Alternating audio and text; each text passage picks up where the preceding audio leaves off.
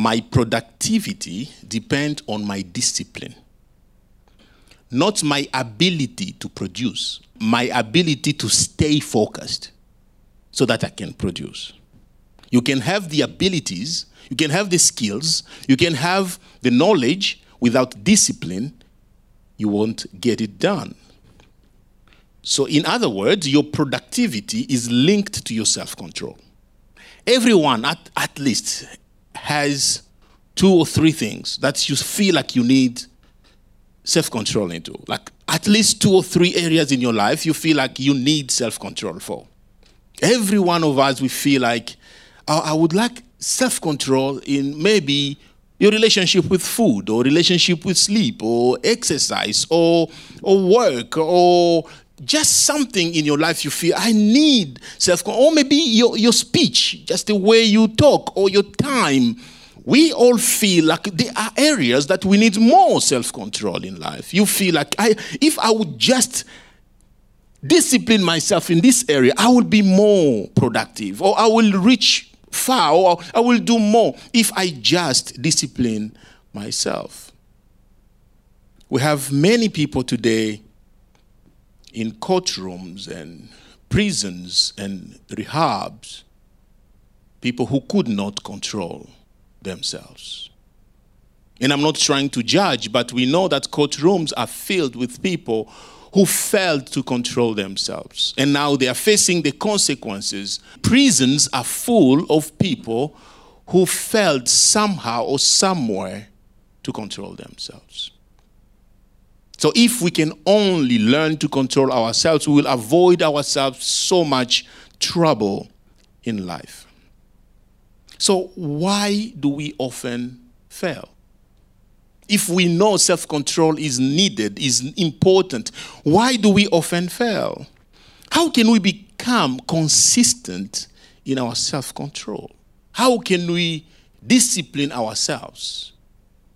How can we maintain self-control under pressure? Because sometimes you may be determined to discipline yourself, but when pressure comes, you give up or give in.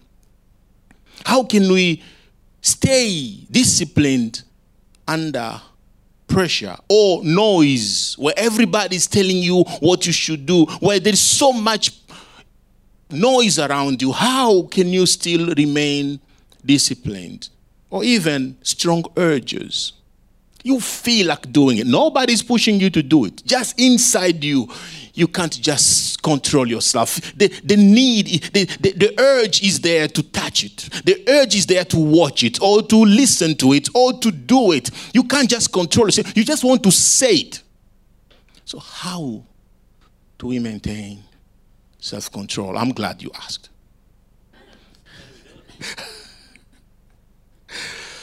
Self-control produced by the Holy Spirit is not the product of willpower. It's not the product of our willpower. It is the work of the Holy Spirit. Because our willpower sometimes can fail.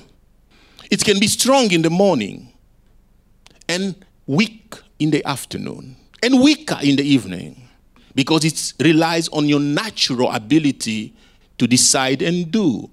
But self-control produced by the Holy Spirit is consist consistent all the time. It is there in the morning, it's there in the afternoon, it is there in the, in the, in the evening. All the time. So don't confuse self-control with willpower. It's not the same thing. And when I say self-control, I mean as a fruit of the Holy Spirit. It's a supernatural ability motivated by love that helps us to know God and glorify Him. You know, sometimes you may have this willpower and everything you aim for is selfish. So if it's selfish, it's not the divine self-control. It has to be about glorifying God. Galatians chapter five, verse twenty-three and twenty-two to twenty-three. But the fruit of the Spirit is love, joy, peace, patience, kindness, goodness, faith, gentleness, self-control. Against such things there is no law. Every aspect of your life requires discipline. There are many areas you need to show self-control. Many areas. Finances, exercise, food, language, faith, And the list goes on and on. Because you can't keep your eyes on all these things all the time, I would like to suggest a dashboard for you. When we are driving, you are driving your car, you can keep your eyes on the road, but from time to time, you will be dropping your eyes to the dashboard, the oil to check, just a few things that will tell you the whole car is doing well. If those few things are doing well, your whole car is doing well. Just like your car. If you focus on these three areas, your whole life will fall into place if you just allow God to work with you in those three areas. And the first one I would like to suggest to you is to watch your tongue. Allow the Holy Spirit to help you check your tongue. Mm. James chapter three, verse two to ten.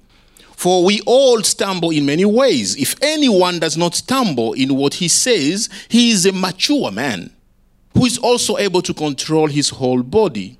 Now, when we put bits into the mouth of horses to make them obey us, we also guide the whole animal from just the mouth. We control the whole big animal.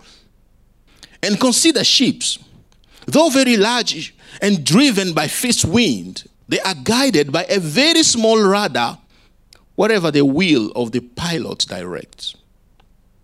So, too, though the tongue is a small part of the body, it boasts great things. Consider how large a forest a small fire ignites.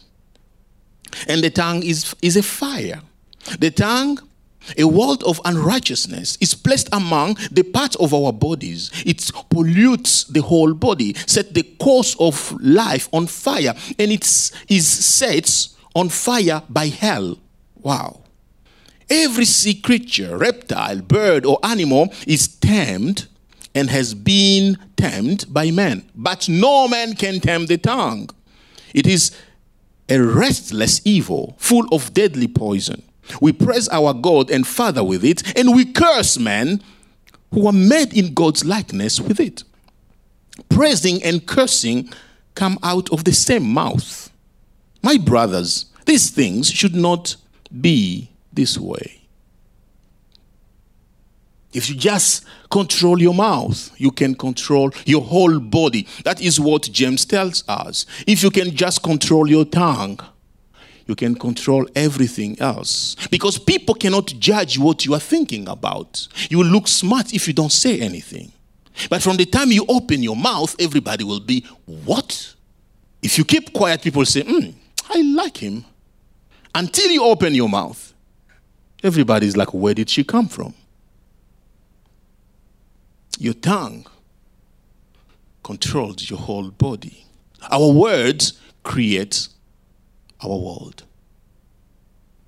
You are a product of what has been said to you and what you've said to people, both good and bad.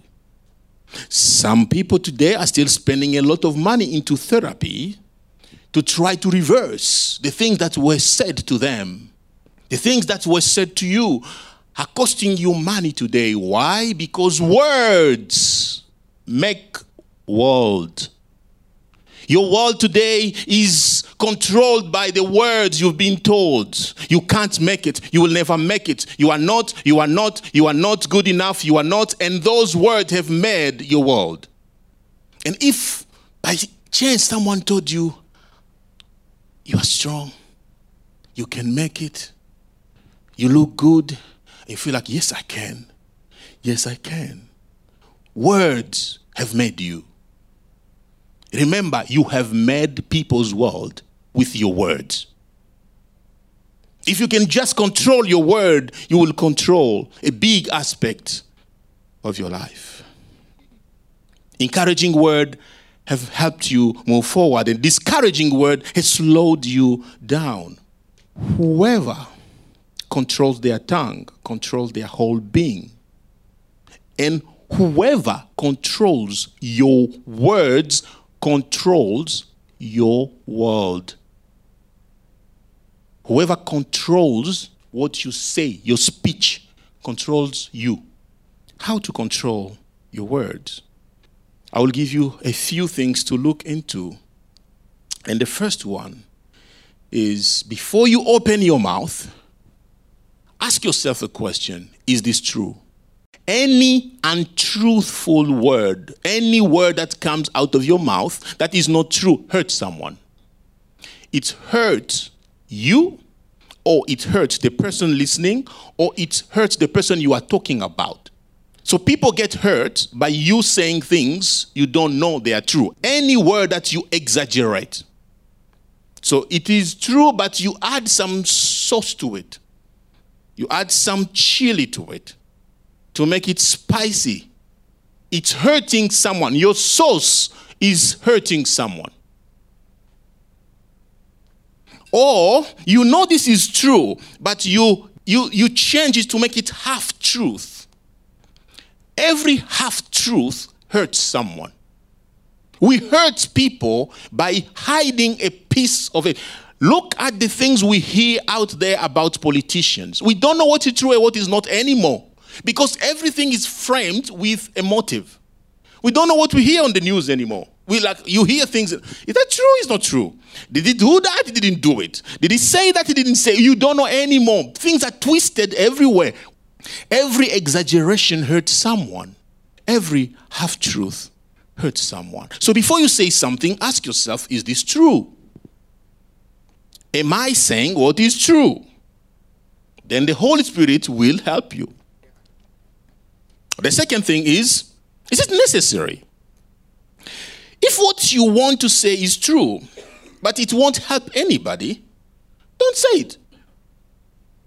It can be true, but it's not necessary. If your information is not helping anyone to become better, to become better people, or it's not helping anyone to make progress, don't share it, even if it's true. Don't just speak for the sake of speaking.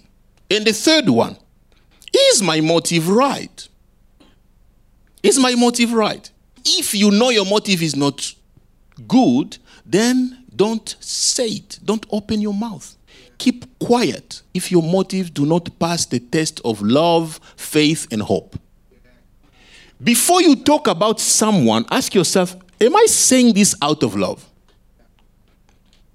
Before you talk about something, ask yourself, am I communicating faith to this person or fear? What am I trying to portray in this conversation? Does it bring hope? Or I'm just helping them to panic as I'm panicking? Faith, hope, and love. The second one, the next one, sorry, not second, next, English. Oh, next and second are not the same thing, Mike. The next one, is this the right room? So the motive can be good, it can be true, and you want, you intend good, but is this the right room? Some things may be true, necessary, and could be said with the right motive, but to the wrong person or in the wrong room. Saying the right thing to the right, to the wrong person, saying something that is right to a wrong person can cause as much damage as saying a wrong thing to the right person. It's the same thing. Is this the right room for you to share that information?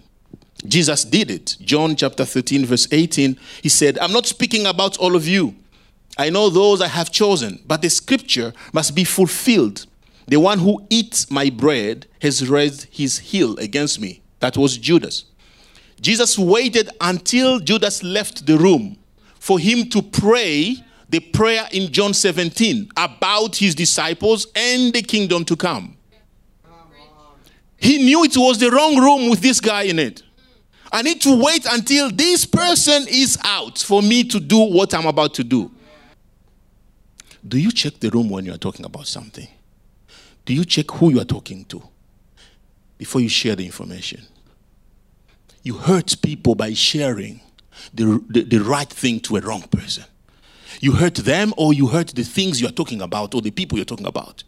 When you share something to a person who cannot handle it, when you share something to the person who is distracted, or you are sharing something to the person who is not focused, whatever the situation is, don't share your information or whatever you know to a wrong person. Another one is, is this the right time? Something may be right for the person to know, but the timing is wrong.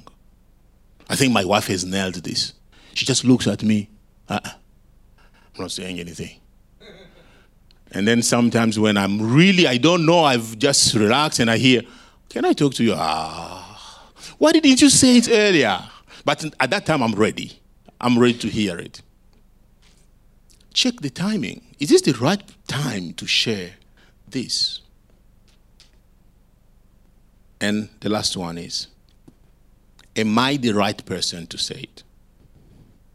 You know, it can pass all the five. It's true, you have, your intentions are good and all that, but are you the right person to say it?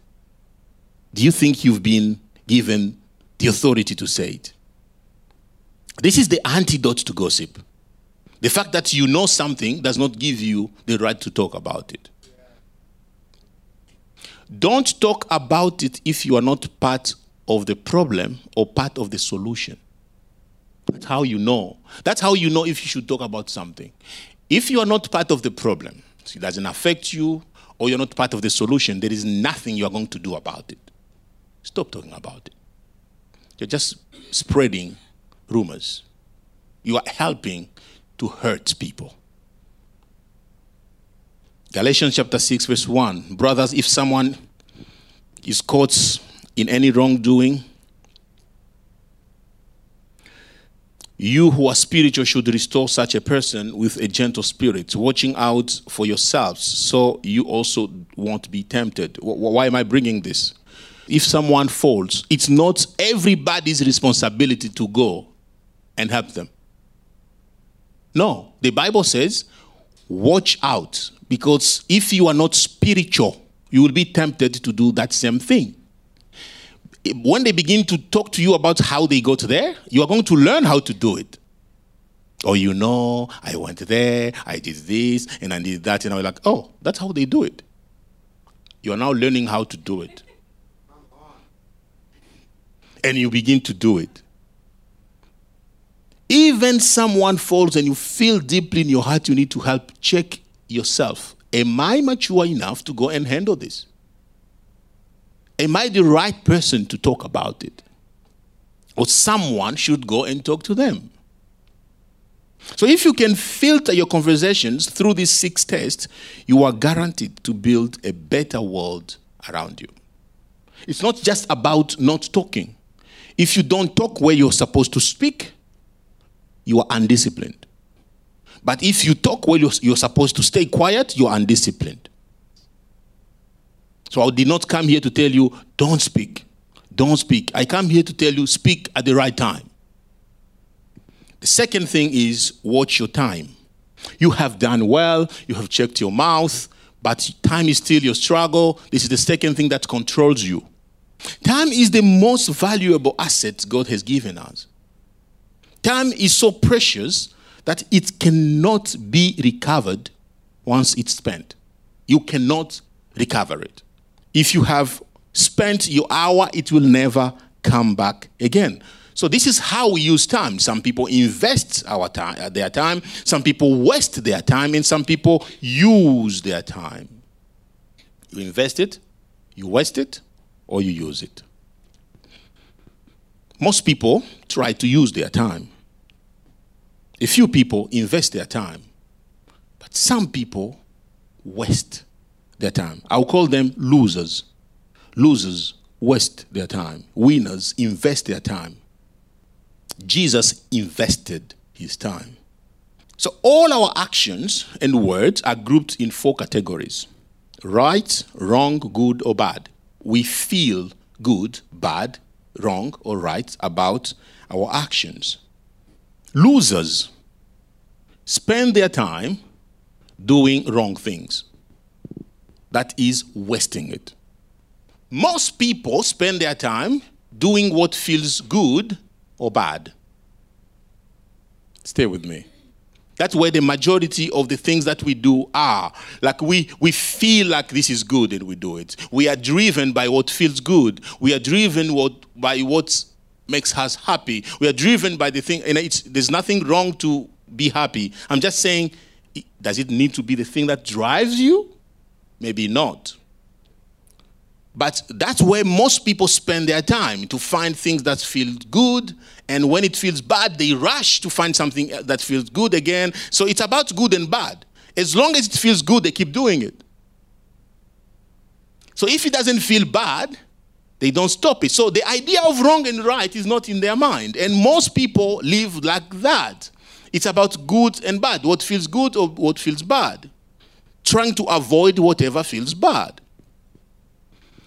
But Jesus spent his time doing what is right. It can be right and bad. It can be right, but feels bad. He will still do it. Or it can be right and good, and he will still do it.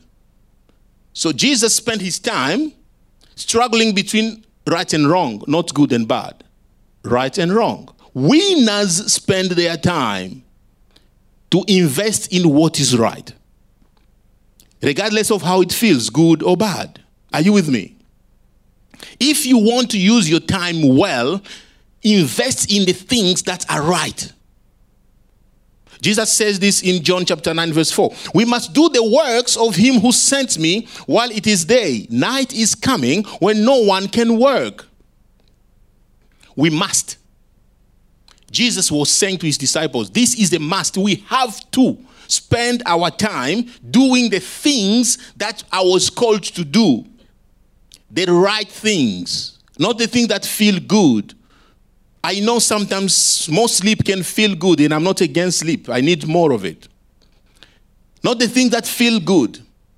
Not the food that feel good, but the right food. Not the places that feel good, but the right place to be. I love my bed. Honestly, I do. I love my bed. But I got to leave that bed this morning because I must be here. It is right for me to be here. It's good for me to be in my bed on winter Sunday morning. You know what I'm talking about. Yeah. Christians should live with a sense of urgency. Our enemy, the devil, does not rest, does not sleep. He lives with a sense of urgency. He's busy with what is wrong. We should get busy with what is right in this life. The work of the Holy Spirit in us is to help us identify what's right and what's wrong. And he, he helps us to find out what is right and what is wrong. And then he will keep whispering to you, this is right, this is wrong, this is right, this is wrong. The problem is, instead of us responding to what is right and wrong, we keep searching for what is good and bad. So that, that's our conflict with the Holy Spirit. He doesn't tell us this is good or bad. He tells us this is right or wrong. But we are not looking for what is right or wrong. We are looking for what feels good or bad. And that's a conflict. If you want to live with self-control, listen to the Holy Spirit. He's telling you this is right or wrong. Focus on the things that are right. And that's how you invest your life. Winners invest their lives by focusing on what's right. We don't define what is right. The world will not define what is right. The media doesn't define what is right. Politicians don't define what is right.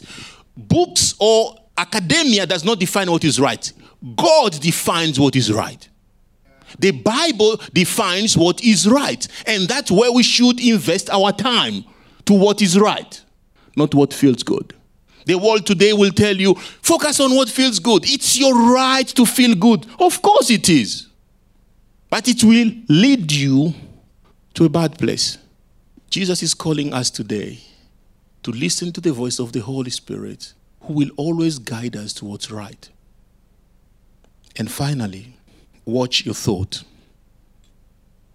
Watch your thought.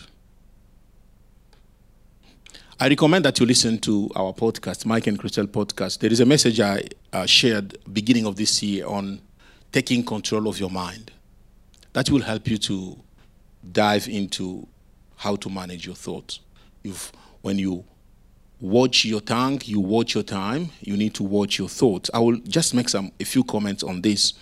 Most psychotherapists will agree that people's thoughts control their feelings. What you think about controls your feelings, and your feelings will control your actions. Also, your thoughts control your behavior. So we don't just say things, we don't just do things, we do things because that's what is in our mind. So if you control your thoughts, you will be able to control your behavior, you'll be able to control your words, you'll be able to control your actions. So how good are you at controlling your thought? How good are you to control what you think about? Because I believe this is even the priority among these three. If you are able to control your thought, you will control your tongue. If you are able to control your thought, you may be able to control your time. So thoughts are really important. When we talk about self-control, begin to think about how much of my thoughts are controlled by the Holy Spirit. What are you thinking about? So without going into the details, because you have a podcast to listen to, let's read this, this, this verse, Philippians chapter four, verse eight. And now, dear brothers and sisters, our final thing, one final thing, sorry. Fix your thoughts on what is true and honorable and right and pure and lovely and admirable.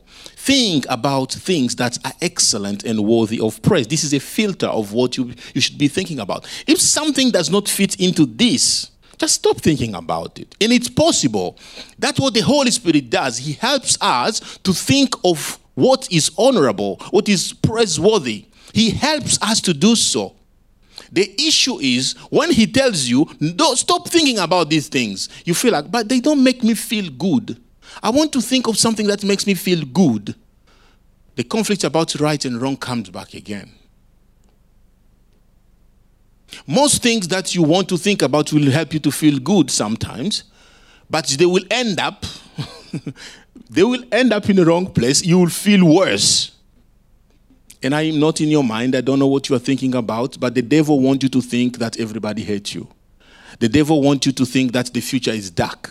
The devil wants you to, to think that there is no love and there is no hope anymore. The devil wants you to think that it's over, that you are not loved, that, that, that. He has so many things that he's throwing on your mind so that you don't see hope, faith, and love anymore. I'm, I want you to know that God is saying, think of my love. I still love you. Even if that person disappointed you, even if those people rejected you, think of my love. I still love you. And there are people on earth who love you. There are people around who love you. Don't let the enemy steal the joy of even enjoying that person next to you who still loves you because of the people who hurt you before. That's the work of the enemy. He makes you focus on the negative that you can't even see the positive happening around you anymore. Think about these things, Paul is saying. Allow the Holy Spirit to bring those positive. And when I say positive, this is not just you manufacturing thought.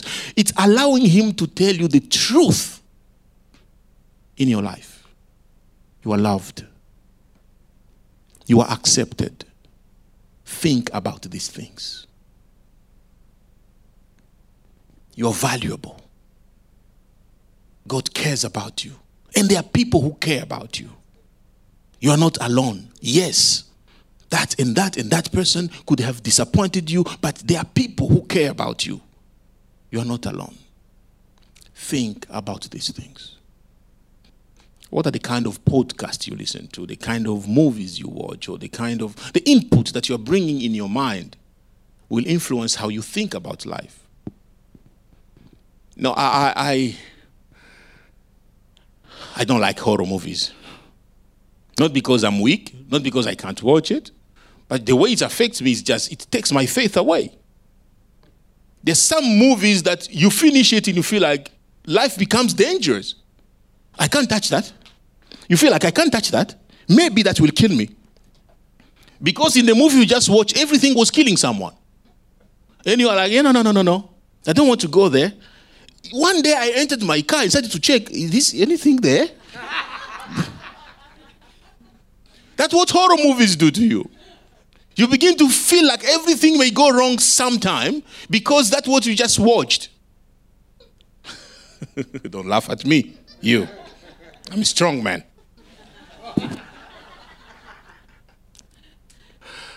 What we hear, what we listen to affects our thought. So church, let's be disciplined. Let's allow the Holy Spirit. When the Holy Spirit says, don't watch that movie, don't. Don't listen to that, don't. There's some conversation you just say, ah, thank you guys, and you go. Why? You don't just want to be part of it. It affects your faith. We are all the product of nature and nurture. When we follow Jesus, he gives us a new nature to overcome wrong things. He gives us the power to do it. When you decided to follow Jesus, he gives you the Holy Spirit. The power to overcome wrong is in you. But nurture, your environment, can affect you in a way that you won't be able to say yes to right and no to wrong because of where you are, because of the environment. So I know that we can try to build self-control, but our environment is necessary. It's important. What are the things you surround yourself with? If you know you can't resist alcohol, why is it in your fridge? Uh, it's just because of you. You won't just. It's just for ceremonies. You know, you know, just for weekend only one glass. But this is Friday. This is Monday. Why are you still drinking it? On Tuesday. Ah, you kept it in the fridge. That's why. If it was just for Saturday, it wouldn't stay in your fridge. It's in your fridge because you want to you want access to it on Tuesday and Wednesday and Thursday. That's why it's there permanently. So don't don't fool ourselves. If God is talking to you about stopping something, avoid the environment where that thing can be found. If it's a phone, keep it somewhere else. If it's your computer, keep it somewhere else. If it's your T V, discipline yourself. Not like find a way to avoid the environment where your self-control is being tempted or challenged. The Holy Spirit in you has changed your nature. It is your responsibility to change the nurturing. That's society. That's society. That's your environment. So surround yourself with friends, places, environment that speaks, that speak life to you. And that's how we find self-control. That's how we build self-control. Focus on these three areas. Your tongue, watch your tongue, watch your time, and watch your thought.